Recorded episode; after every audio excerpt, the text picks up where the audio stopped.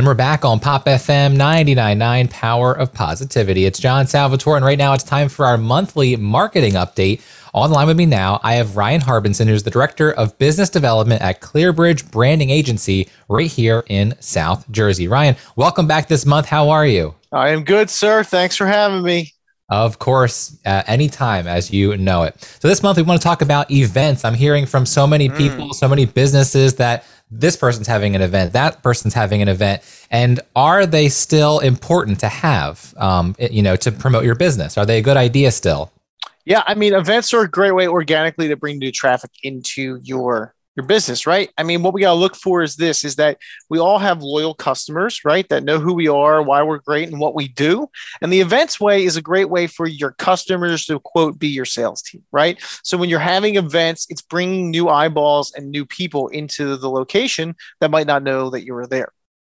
So, how often should a small to medium sized business have an event at their location? Sure. I mean, it really depends on, first off, what your your business is, right? Um, if you have some sort of a product that you sell, um, you know, you want to really focus it around those products. I mean, it's good to have uh, weekly events, even twice a week if you can do it.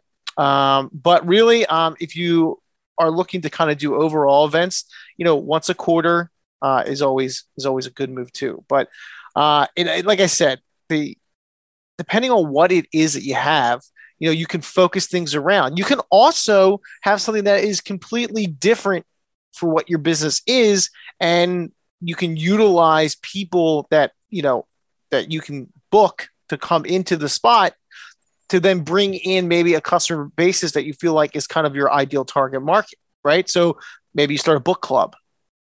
That's just fun but maybe you know maybe your store is you know not anywhere in the book space but it's bringing in a different different place of a different type of people, right?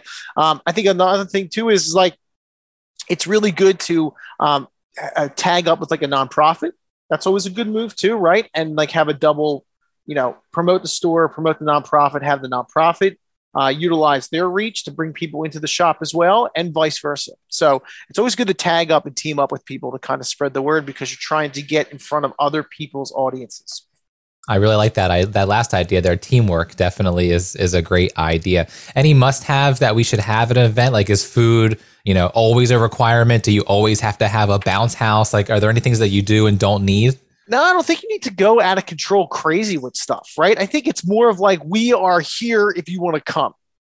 I mean, there's nothing wrong with that. I mean, activity wise is okay. I mean, like you could do like uh, hey, from 5:30 to 8 o'clock, we're going to do a pop-up coloring book event whatever it is, right? Pick your poison. So, like, you know, we'll supply the coloring books, but you know, you don't always have to feed everybody. Now, if you're gonna do something a little larger, maybe that's like more of your like, you know, we do quarterly customer appreciation events, and you know, you spend a little bit of money and you really have it out there and you promote it through everybody you've got, and you run some Facebook stuff, and you know, you really kind of you get the hype up. And then once you kind of do a couple, it's that rinse and repeat method that really comes into play. And once you kind of get that under your belt, you understand how the event works you know you learn from coming to some of the mistakes that you make and then people start to get hyped up and that's a great place to utilize the events calendars on like facebook and things like that very cool. I like this idea. The weather is warming up. Everyone's, you know, itching to get out there and and do things and talk to people and network. So here's an idea. If you or someone you know is a small to medium sized business owner, you could plan an event and it doesn't need to be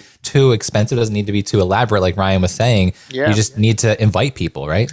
Yeah, I mean, cool things too. Very easy to do, right? Tag up. Look, the internet is awesome. There's people that are all over. You can like infiltrate other people's communities to bring them in. I think that's a huge part of it, right? So, like, if you've got a nice facility, maybe you're, you know, a manufacturer, and people are like, "What am I going to do?" Like, nobody cares. We're all B two B. Nobody knows who we are what we do.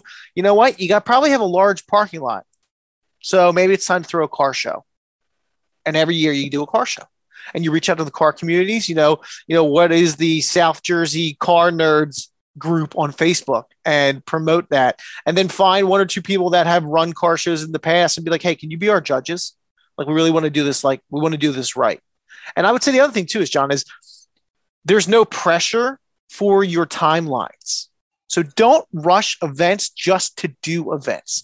Take a little extra time to do it right And remember, if you're like, hey, it's May, we want to do an event uh, in July, well, guess what? There's only six weeks. Like that's not enough time to do it. Like if you want to do a, like a pretty large event, like a customer appreciation thing where you really want it, like I'm I'm shooting for September and I'm planning now.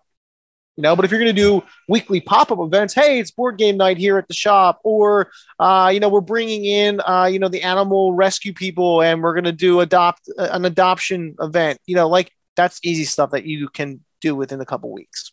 I really like it. Well, Ryan, thank you so much for sharing some ideas, some tips and tricks on events for businesses here in our listening area. Every month, Ryan jo- uh, joins us here on Pop FM for your monthly marketing update. Ryan's the Director of Business Development at Clearbridge Branding Agency. Ryan, we'll talk with you again next month. Thanks again for joining us. All right. Thanks for having me. Appreciate it. All right. This has been John Salvatore on Pop FM.